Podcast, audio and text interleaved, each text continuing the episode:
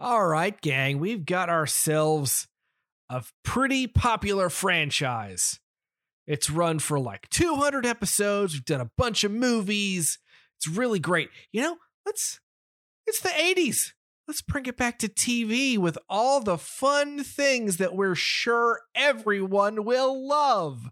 Everyone. We're talking about Lupin the Third, Part 3.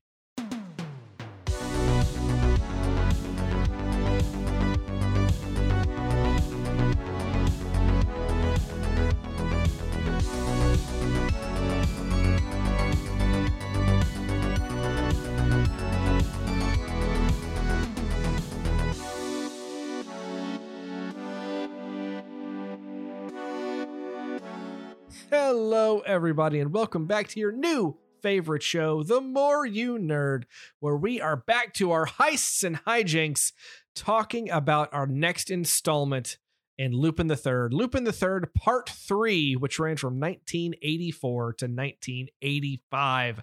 And my name is Drew, and I cannot do this alone. Miles, how are you, friend?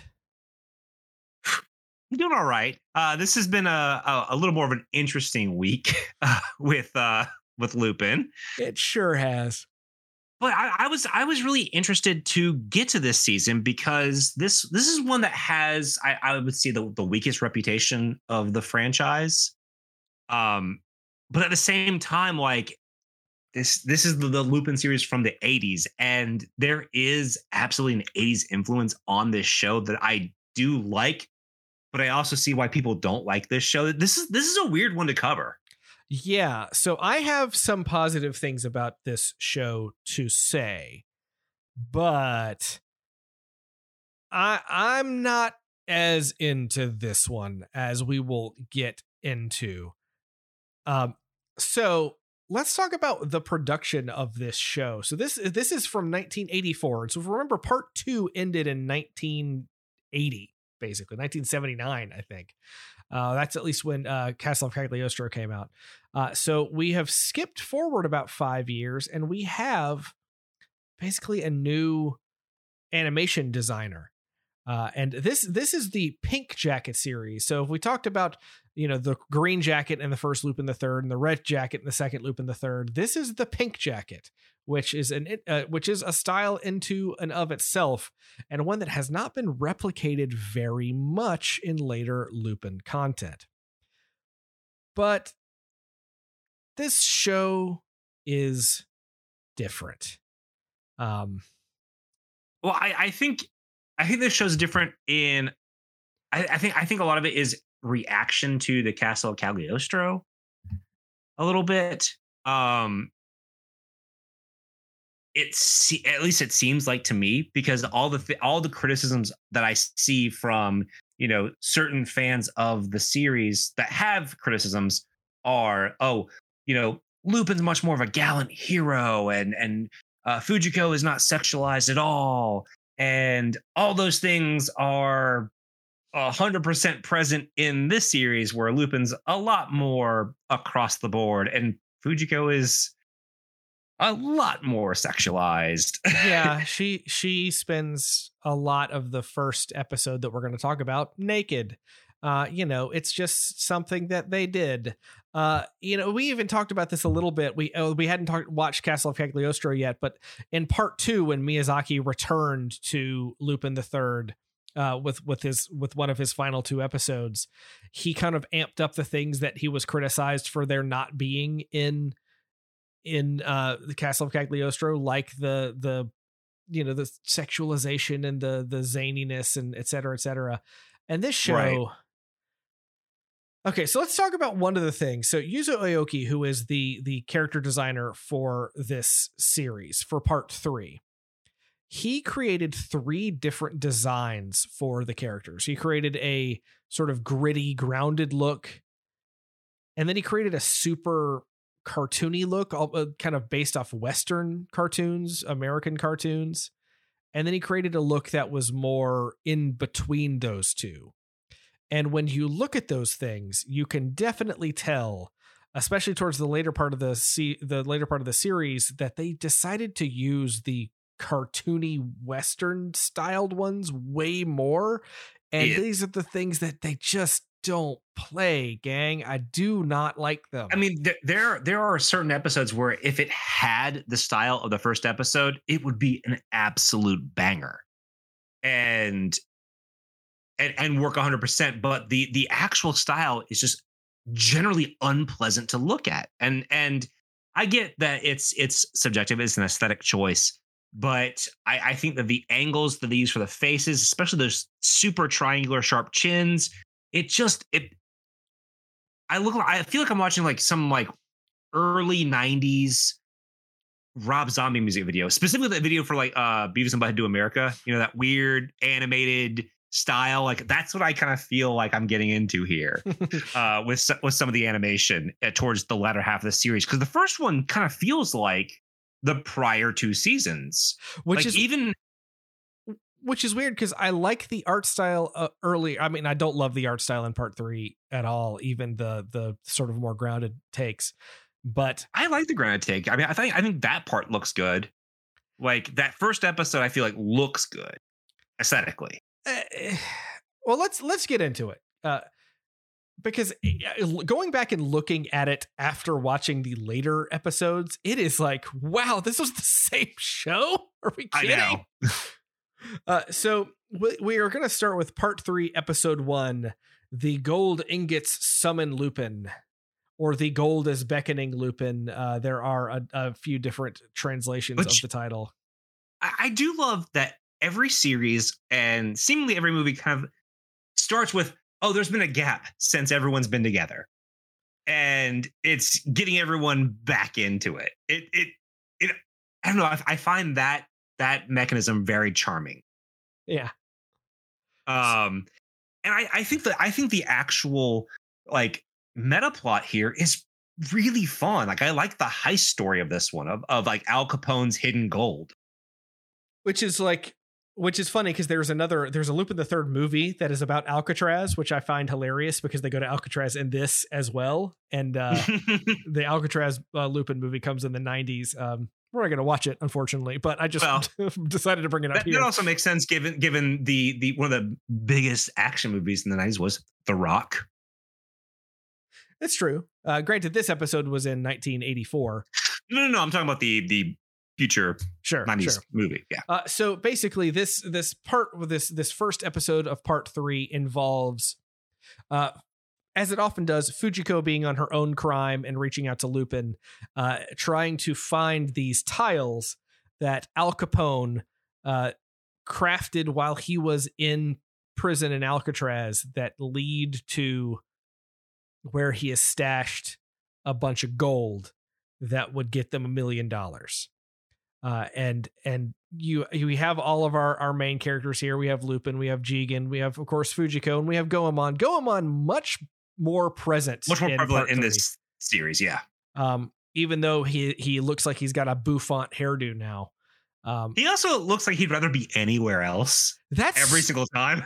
that's very Goemon though, based on what little we have seen. Of oh, I know. It's just like you know, like I I brought you this sandwich. It's like I want sashimi, and like, well, you get a hamburger. You know, like th- th- these weird moments. But like Goemon, yeah, is definitely in every single episode we watch, which is a huge difference from the last two uh parts that we've watched. Because I think in part one and two, I think we maybe had two total Goemon appearances from the ten episodes we watched. Hmm. That sounds about that, that sounds about right. I know that we didn't have a ton of Goemon in in the first two parts that we that we watched. Yeah, although it's it's funny. Ever since we watched Castle of Cagliostro last week, I have seen a number of references to the fact that Goemon was present in the uh, car chase in the opening of, of that movie. Just because you see him, sit, you see yeah. a sword stick out of the back of a pile of cash, implying that Goemon was just sitting there buried in the cash the entire time. I found that very, very funny. Um, anyway, so uh, yes, this invol- this episode involves Lupin the Third uh, and his crew going to San Francisco, Frisco, baby, uh, trying to track down these these tiles while going up against uh, Chin Kai, who is a uh, a, a Chinese gangster, uh, that is certainly a, a depiction that holds up today in 2023. yeah, it's. I mean, well, I mean, look, that. And I'm not saying it's it's fine. I'm just saying that depiction was all over the 80s. I mean, you even look here, Big Trouble in Little China, The Golden Child, like that. That Oh, kind of depiction sure. was a hundred percent there. Um, and I mean, this is kind of on on on par with both of those, uh, especially Big Trouble. Yeah. Um, I but I will say like the the the heist stuff in this episode, like the actual like caper stuff was really solid. I I honestly this episode I think is really really good. yeah, I it's mean, it's really how- fun. Outside of the the um sexual assault aspect of this episode, this episode's really good.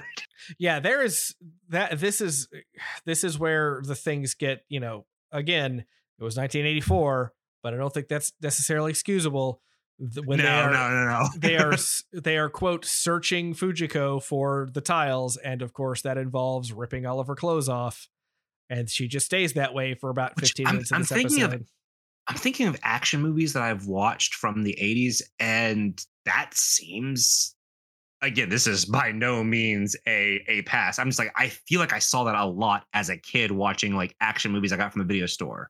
i don't remember that but then again it's been you know 20 something years since i would, would have thought about any of this stuff this Well, does- yeah, I, I, I wouldn't have thought about it at the time. I'm just thinking back. I'm like, uh, you know what? I think I saw this. Again, I'm not saying it's fine. I'm just saying that I I feel like that that was consistent with what people were doing on screen at the time. But yeah, it's it's noticeably weird in this TV show, and I mean, it's not just oh, it's it's not innuendo. It's like oh no, no, this is full on nudity in in in the show now. Yeah. Um, moving on from that to, to something a little more uh, fun and interesting, we are introduced to a character that I honestly expected to show up more in what we watched, but based on what I can tell, he is not in a lot of this. Starmo. You, you remember this guy, Miles? Yeah, yeah, he was like the right hand man. He was the right hand man of Chinkai. He is basically Spike Spiegel. He's wearing the same colors. He's got the same hair. I mean, so, so is Lupin, but like, but the whole thing was like, oh yeah, I've heard of you, and I prepared for you, and of course, Lupin, it, you know, kind of gets past him and stuff. But like, there is this interesting rivalry that I, I'm with you. I was kind of hoping they introduced several characters throughout the, this this part that I'm I am kind of shocked doesn't appear again, and Wait, well, not to say that that didn't happen in previous parts. It's just we have reached a point in in the 1980s where you would expect some of that stuff to happen a little more. Well, and so this is this is what I have been told in looking into part three because part three does have its defenders, and a lot of people say the second half really comes together as this weird surreal show. You have a lot more arcs that kind of take place over several episodes, which is certainly true from from my experience. I accidentally assigned us part one of a two parter, um, and, and had no idea. But I, I do I do feel like there there is some interesting stuff. Um, moving moving from this one because I, I really liked this episode. I thought I thought it was pretty satisfying. I thought it was a decent opener. Um, I like that the fact that they're in San Francisco. And then again, we go we come back to America in episode 18 with this heist in New York. And I, I know you intimated to me, uh, Drew. This is probably your, your least favorite episode of what we watched. Uh, yes, yes, it is, and that this is well. Let, well, let's get to that because we still have episode seven to cover. Um, which Oh, I forgot, I forgot about episodes. Um, yes, don't don't skip too far ahead because Sorry, sorry, one, sorry. because this one is is there's not a ton to talk about with this one other than the fact that this is maybe the the weirdest episode um So this this one, I, so, I mean, again, I while while Drew was having to do jury dirty, I I, I opted to you know pick the episodes for this one, and this was an episode that kept popping up on favorites because uh, and and the reason was a lot of people said it gives them a legitimate villain who is an actual threat and an interesting episode. And it does. I feel like it gets 75% of the way there. Yeah, no, I, I agree with you. I, I feel like it does get there. I do think that um uh what do they call him? The the death garb? Death Gerv. Uh uh the the Grim Reaper Gerv or the Death Gerv, Gerv the death the, the deadly. There's there's it was translated multiple times. In fact, Mhm. it's weird. The subtitles call him Gerv G U R V E, but the episode Right, title what- calls him Garb G A R B. So this is kind of the translation that we're dealing with here. So basically, Fujiko was on this mission. uh, Years she, ago. she does Fujiko things and betrays someone who was backing her up. Uh, little did she know the guy backing her up was, you know, this insanely talented assassin.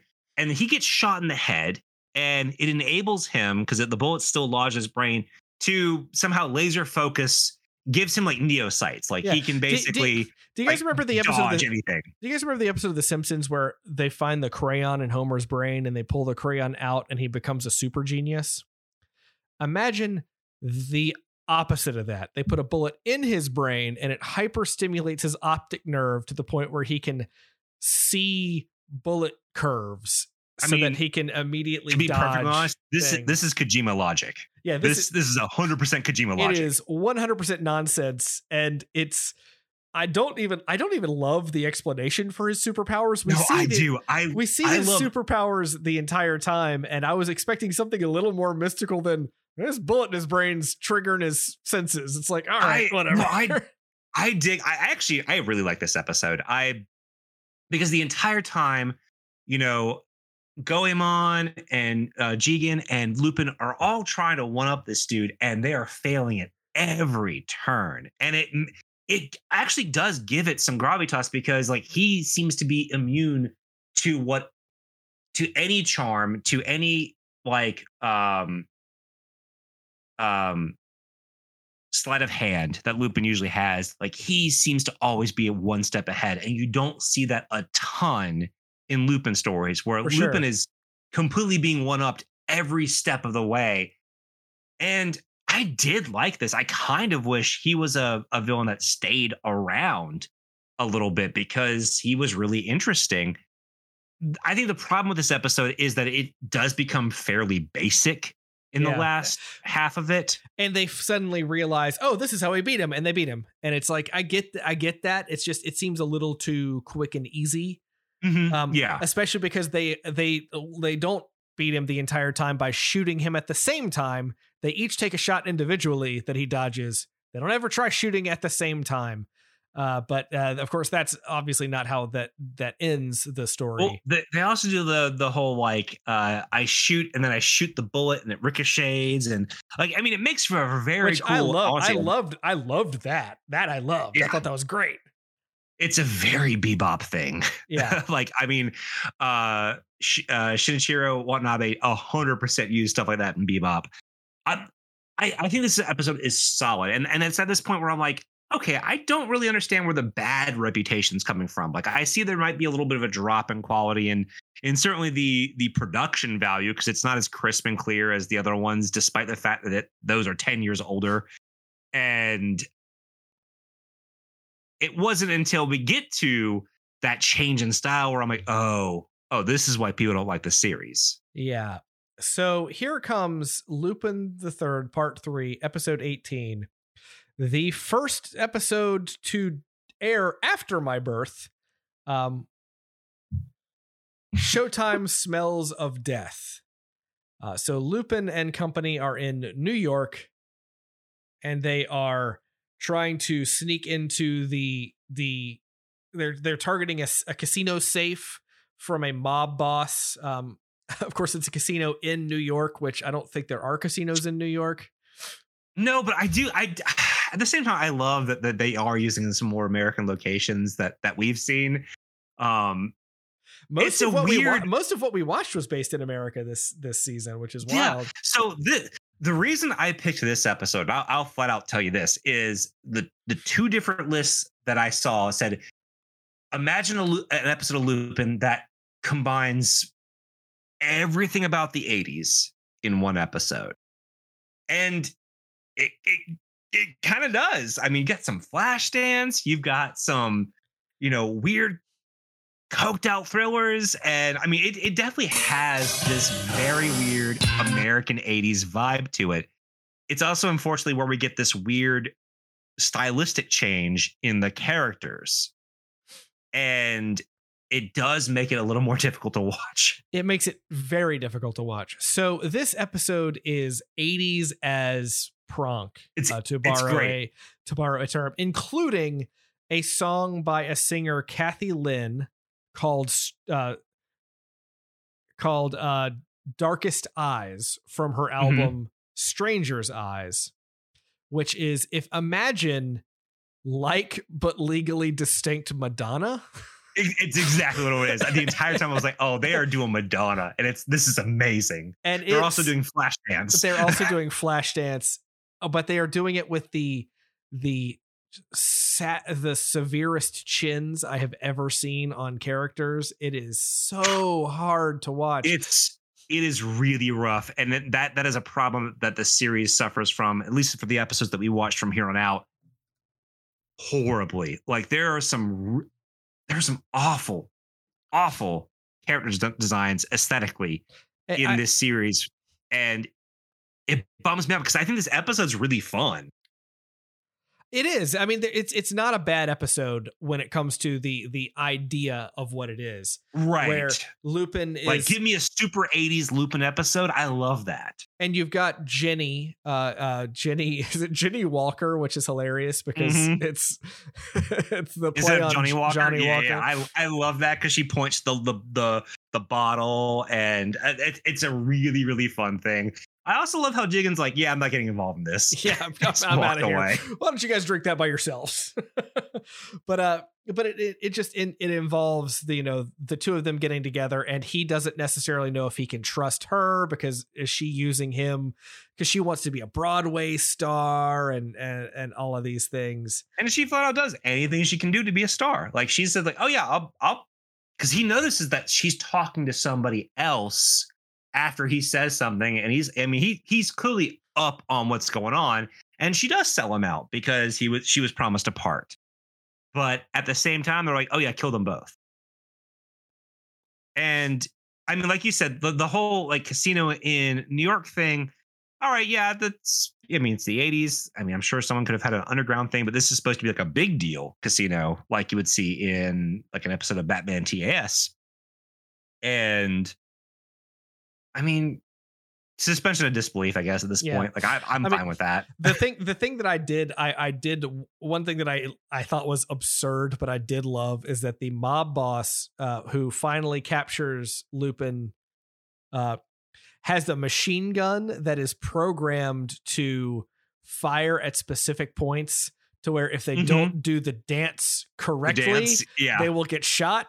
that is just it is like it is like a, a, an absurdist version of the old school West dance pow, dance pow, dance pow. Well, that mixed with like the the 80s Bond movie, the few 80s Bond movies there were.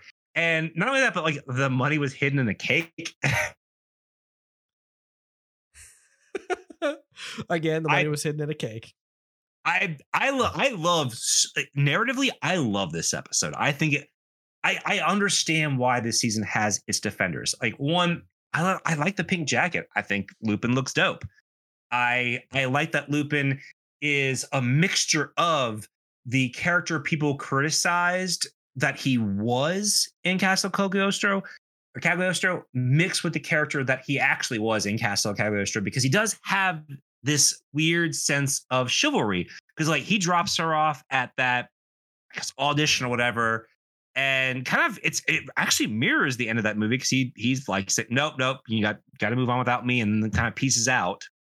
Yeah. Um I, I mean I like this episode a lot. I I do think that the, the problem with this this series is its aesthetic choices and that that kind of ruins what some of the things that this this series was trying to do because I I it try I feel like this this this part tries to establish some really classic style Lupin stories as well as take it into the new decade. And, And, and- I and mean, thi- nothing is more clear as uh, when we get into the Cold War stuff. Well, but let, let me say another thing that I think stands out about this season. And part of it is just because I have watched other anime from this specific year 1985, 1984, 1985 is when uh, Zeta Gundam came out.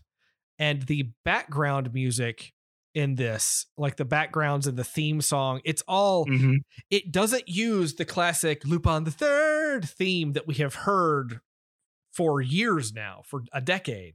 It uses this this new theming, and the the the the soundtrack in it feels so locked to like 84, 85, 86 in a way that while I think that works for other shows of the time, I don't think it works for Lupin because Lupin has been a Mhm. show that has felt for for better or for worse part of the 60s and not part of the 80s uh, even when it was made in the 70s like they do, they go for an 80s style that I don't think fits what I know of the character.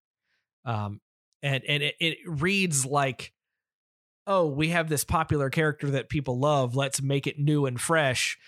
But they have like a checklist of all the things that they're checking off. But just because they check off the stuff from the checklist doesn't mean what they've made is great um Right. a- a- and that that is sort of where I am with this season so far. That said, um, well, one last thing, I think the, the the the last two episodes are two of the best episodes of this of the of part three that we watched. Um, and I think that the opening of this next episode, which also happened to be the the the first episode of the second season, basically of part three, uh, is some of the best animation that we have seen, the highest quality animation at least that we have seen in a series of uh, of Lupin the Third. But I will say, this show, it, I feel like if I took this these episodes and I watched them zoomed in, you, you know, back in the day when we moved from a, a, a four by three TV screen to a sixteen by nine TV screen, and you could just like zoom in, it would just widen the picture to fit the screen, and it would make everything seem stretched out and weird. I Yeah. feel, I feel like if I did that to Lupin the Third Part Three, it would look more normal. It would look better because everything is just weird. Everybody's head, in particular, is just weirdly skinny in a way that is is unnerving to me. Yeah. I mean, I, I definitely see that. But anyway, uh, episode 27, which is the first episode of of part of the second half of part three. Code name is the st- the code name is the Star of Alaska. Uh, and So- thi- this is this is a pretty fun episode. Yeah. I, I picked this specifically because I know you have a penchant for like Cold War stories. I almost wish we'd watched the second part. I I know, and like I here's the thing: I did not did nothing told me it was part one of something, and it doesn't list itself as part one. the only reason I knew is because the the next episode I, is I know, and I should have done that, but is a thing. But anyway, I know. Um, but the, I I really so here here's the thing about this this episode is narratively I think this this episode is excellent. Aesthetically, I think this episode does not work for me at all. Not in the slightest, no. Um, eh, which is which, which is sad because like it it harkens back to that great part two episode where Jigen's stuck in the Soviet Union. There's a lot of cool Jigen stuff in this episode where it goes into some of his history and backstory.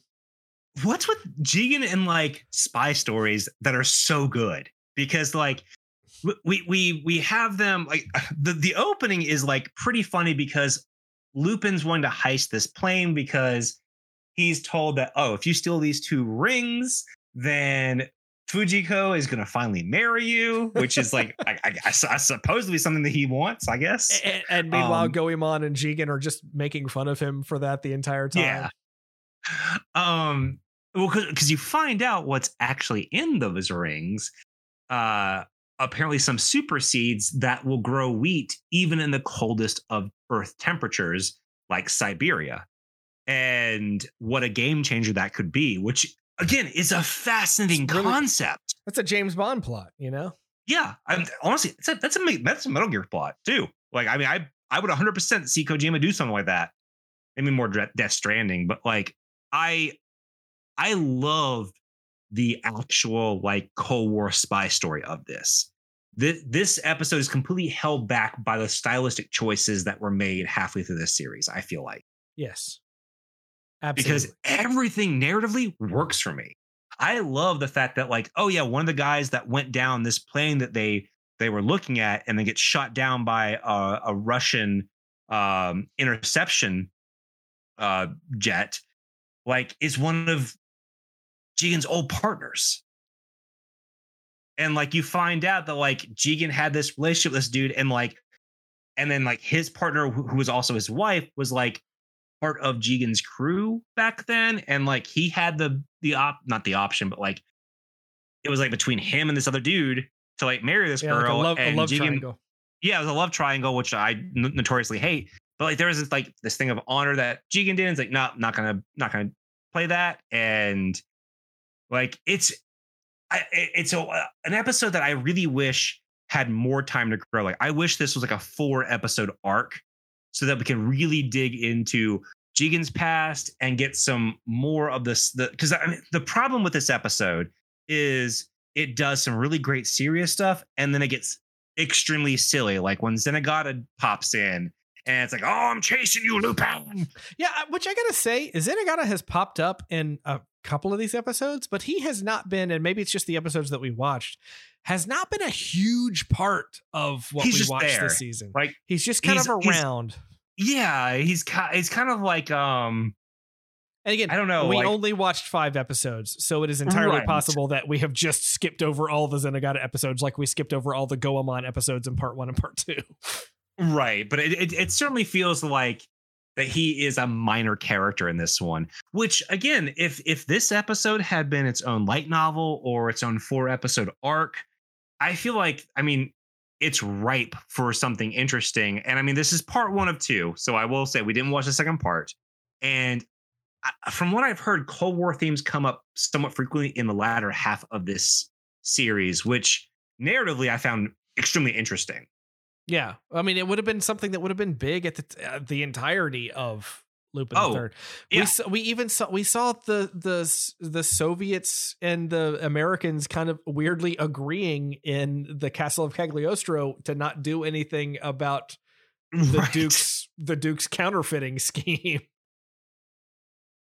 Yeah, and I mean, it's just one of those things that that, that that's a wild thing about this this series is I feel I I from the episodes that we watched, I feel like the narrative is there. I feel like the style is all over the place, maybe overcompensating for wanting to seem something wild or cool. I I don't know. Yeah. Um, because it brings us to our our last episode that we watched. Uh, the name of the cocktail is Revenge, which is a little bit different because it it steps back and gives you kind of almost like it's not a bottle episode, but like you you get a whole like single room that a lot of the action happens with, and a lot of the action is conversation and reminiscence. And I really like this episode a lot. It, this episode was weird to me only because it took me too long to figure out that that was not Fujiko. Again, because of the aesthetic choices that that the series makes, and, and and part of that is because I don't know Japanese voices well enough that I couldn't tell that that was uh, not voiced by the actress who played Fujiko well, until the two Fujiko of them were talking. shows up, and you're like, oh, that that's yeah, Fujiko. that's Fujiko. uh, and they just they hide Fujiko in plain sight so many times that I thought, is this a flashback episode? What's going on with hmm. this? um, but this is one of the more interesting episodes to me in that this is it, you see the heist already in progress when you don't know that you're seeing it and, and yeah. so and, and, so you have you have Lupin basically serving as this bartender in this broken down bar. With I a, with I love gun, this setup. By the a, way, with a gunshot through the window, Uh, and it's uh, oh, what did he call the gunshot through the window? The bartender's pause. Is that what he called it? yes, Which is just that he throw that he throws the dart through. which is also great. It was fantastic. it's it's fantastic. Like I, there's there are so many angles. Like again, if it wasn't for the aesthetic choices this show makes, this episode is an all timer. For I love this episode. Oh yeah, and and and so we learned that the girl Sayla, uh, not to be confused with Sayla Mass from Gundam, uh, Sayla is is at this bar because you know we, we don't really know why she's there by herself, um, but we have and we're in we're in England by the way. Uh, that we learn at some point. yeah, I didn't I didn't pick up on that immediately. I was like, are we in like East Europe? but it's it's a rainy night and uh and, and through this lupin is kind of chatting her up and making her this delicious cocktail that he doesn't tell her the name of until later and when he says the cocktail's called revenge she flashes back to the death of her father uh that we, We then, he also shows the bottle that says revenge. you know she wasn't paying attention she was distracted uh, but but the, but that's when the the heist really kicks off because we learn that the owner of this bank uh, that is transporting some gold through the city is the the man who killed her father in cold blood but left her alive which was a mistake because then she could come back for revenge. And you know you have these these these showdowns as they go through the as as they go through the the big heist which just involves Lupin popping a tire with a dart through the window and Jigen and Goemon digging up through the ground to to get to it uh and but get the gold out of the. I love it. Like the engine just falls out as if that were a thing that was gonna happen. Okay. but but the thing I think I like most about this is that you know Jigen is talking to Lupin. It's like, listen, man, don't mess this up by by getting somebody involved that doesn't need to be involved. Don't don't let Mhm. don't let your feelings distract you from what's going on. And when it comes down to it, Sayla is ready to kill this guy, and she pulls a gun, and Lupin grabs her and points her out the window through that bullet hole in the window, and she is the one who takes the shot to to pop the tire on the the, the truck. the armored vehicle. The yeah, armored It- vehicle. it's it's it's it's, it's- masterfully it's- done. it's so great and then when she when she- later on when when the the the the guy is confronting them uh with a gun and she holds the you know she aims at him he's like you know you don't need to you shouldn't have to go to jail for taking revenge on him so don't kill him uh and we learn you know later that they planned for him to you know fujiko betrays them to take the gold but then betrays the dude to take the gold back. And we and we learn that that's only because he has this whole speech that he's given about how yeah my gold was insured. So it doesn't matter what you do to what you do to the gold. I'm glad you stole it because i'm to get the gold back and i'm to get the insurance money for the gold. Ha ha ha ha only to find that fujiko has recorded him saying that. And good old zenigata who happened to be transporting that gold doesn't arrest lupin this time. He arrests that guy that was my favorite like ec- like exclamation point for this this case is the fact that Lupin gives this tape to Zenigata and Zenigata is the one that arrests this guy and Lupin's the one that helps him. I I love this story. This, this is the one that like a lot of people had said, "Oh, this is one of the better stories in part 3." And they're right. This is an excellent story. for sure Like- The- I, I loved this story concept the story is good enough to like overlook the aesthetic choices they make because sure, I don't sure. again that the weird sharp angles, the weird triangle chins, it doesn't work for me. But this is an instance where the story itself is this just great classic like noir story. Yeah. And I I just I was in love with that. And it, it honestly makes me want to watch more of Lupin Part Three, just because I think that from the stuff that we've watched, the the actual narrative is there. There are some wild style, style choices that I dislike immensely, but I, I also do think there's some really good like meat on these bones. And, and as we mentioned earlier, this is a show that the Pink Jacket series it had the two, it had the 50 episodes and it had one movie and things moved on from the Pink Jacket pretty quickly. and it it, it has the reputation for not being the strongest Lupin part, and I Which- think that's probably true. But it I was mean- still popular enough to get 50 episodes. Like, Well, and my thing is like, I wonder if that had to do with its stylistic choices. I I think that's definitely true. Uh, Because I mean, wa- having watched parts one and part two, one movie and this, I I don't see a whole lot of quality difference. I see a lot of quality difference in production because I do feel like this this season felt cheap in terms in of weird ways it did, and in weird ways it didn't. Because it was definitely a step up in some ways. Like- Yes. the the the level of detail in some of the backgrounds in this show and the characters on screen and all of that were a lot higher but it's just that stylistic choice for the characters that i just i don't i don't Well, understand there, what there's some of that. doing. There's some of the the um, I don't know. I feel I feel like there was a difference in the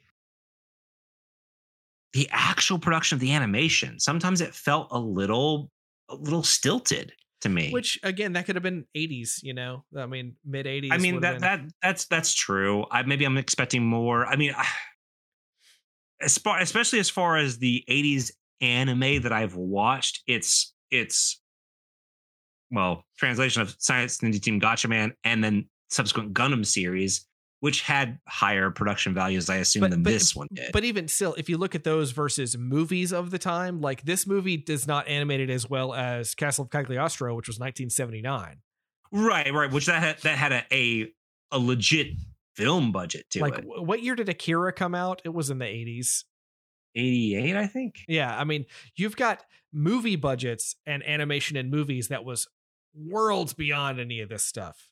So Sure, I- sure, I- sure. I, think I think we're just we're looking at you know I, I think it's also bad that we watched you know a high quality movie right before watching this too because it just makes it. I mean, there, even there is worse. that. I, I I will say this. I do think that from what I have observed of the fandom thus far, it seems that the Pink Jacket season gets an overly bad rap.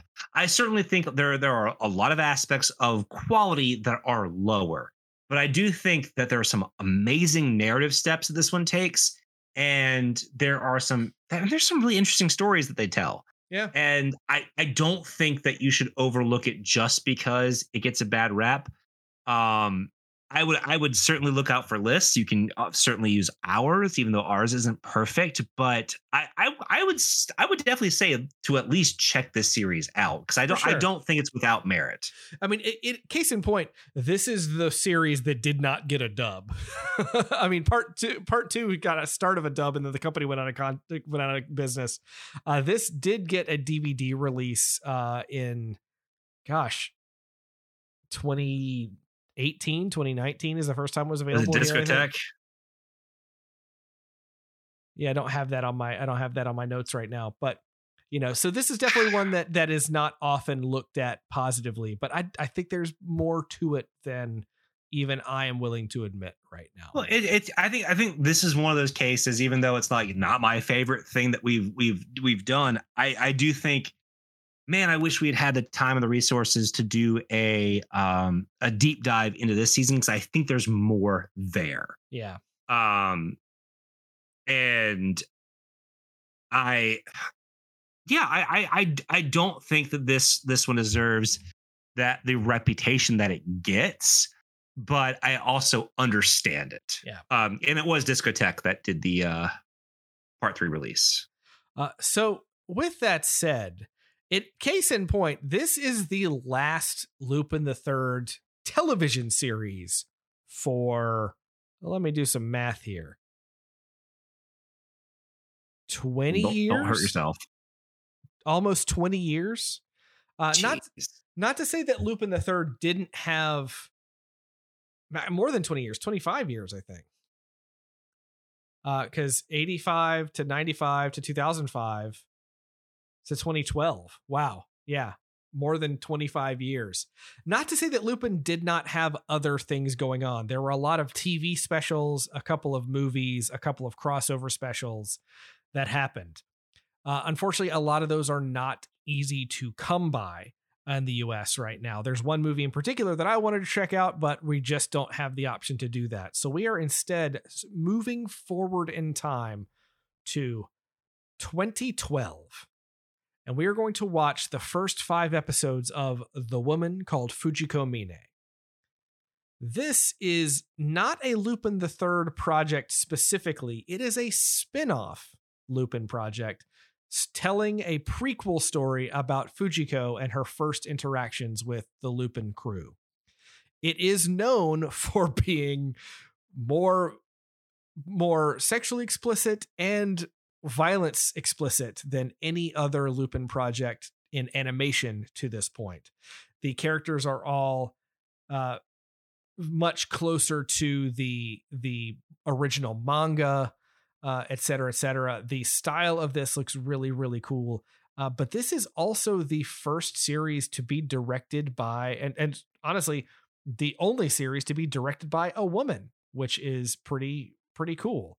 Uh, so that's what we're going to talk about next week. The first five episodes of The Woman Called Fujiko Mine. Yeah, I'm I'm excited about this because I I know that this director also did uh Yuri on Ice, which was That's the a ice skating anime. visual yeah, which is a visual masterpiece anime. So um I'm I'm super excited. I'm looking at her uh her CV right now, and there's there is a lot of amazing anime on here. Um Samurai Champloo, Eureka 7, Gunslinger Girl. I yeah, there, there's a lot of good stuff on here. So I'm oh, even the uh, opening animator for uh, Persona Five. Well, how about that? so uh, yeah, that, that that that's pretty cool. Um, I'm excited to watch this. I mean, I, I love Fujiko. I, I I also love the fact that this is like the first Lupin thing in 20 something years that's not an OVA or a movie. Like this is the first Lupin series, even before Lupin made hit like the big comeback. Well, and, but honestly, I feel like the big comeback is partially like this series may be partially responsible for that. And that's just I mean, me that's just me talking. I, I, but I think that I think I think it's certainly part of it. I think there are a lot of moving parts to that, including the inclusion and stuff like on your kind of adult swim type things. Like Lupin was being included in a lot of stuff at a certain point. Um, and it could be part of the release of this because I think 2012 also coincides with the time that the Lupin copyright is free from the French law. Hmm. We'll have to we'll have to look from what I remember, because I think it's around 2012 where they can start calling him Lupin and not the Wolf. Yeah, uh, so, with that said, that is what we're going to do next week. Just keep in mind this show is supposedly pretty pretty graphic.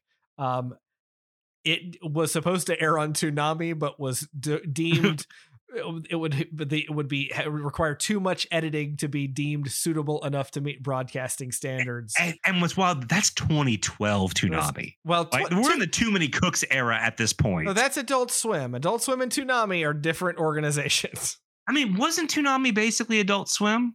Uh, I know. Like in uh, terms of the airing time? No, a, a Toonami was afternoons after I'm, school. Talking, I'm talking about like 2012. They did so, at, at a certain point after Toonami stopped in doing afternoon stuff, it moved to a Saturday evening block. But then, right. but then I think right around 10 o'clock, it kicked over into Adult Swim, and that's when. Okay, so, uh, so I I uh, maybe I'm just um, making stuff up. But I, I could have sworn at one point the anime block was like from like 10 to 12. So, well, it was in the early. So there was Toonami, and then they did Toonami Midnight Run. Okay, that and that's this, what I'm thinking of. And, okay, and, and that was that was I'm... that was the precursor to Adult Swim because that was when uh that was when like in the app the afternoon version, the Toonami version of Gundam Wing, they would say, I'll destroy you. But in the Midnight Run version, they'd say, I'll kill you. Okay. That that that is a hundred percent what I'm thinking of. We're old. Yeah. So, so, that that is my that that that's why I was like, oh, was this too much for Toonami? And I'm not thinking of anything else except that 10 to 12 block. Yeah. Uh, so with that said, gang, that is where we're going to end the show with you today. If you would like to reach out to us, you can find us at themoreyounerd.com for this and every other episode of our show, going back more than a decade. You can tweet to us at the more you nerd. You can go to facebook.com slash the more you nerd. And of course, you can email us the more you nerd at gmail.com. That's the more you nerd at gmail.com. And now we will end the show as we always do with a rousing Nerd. nerd out.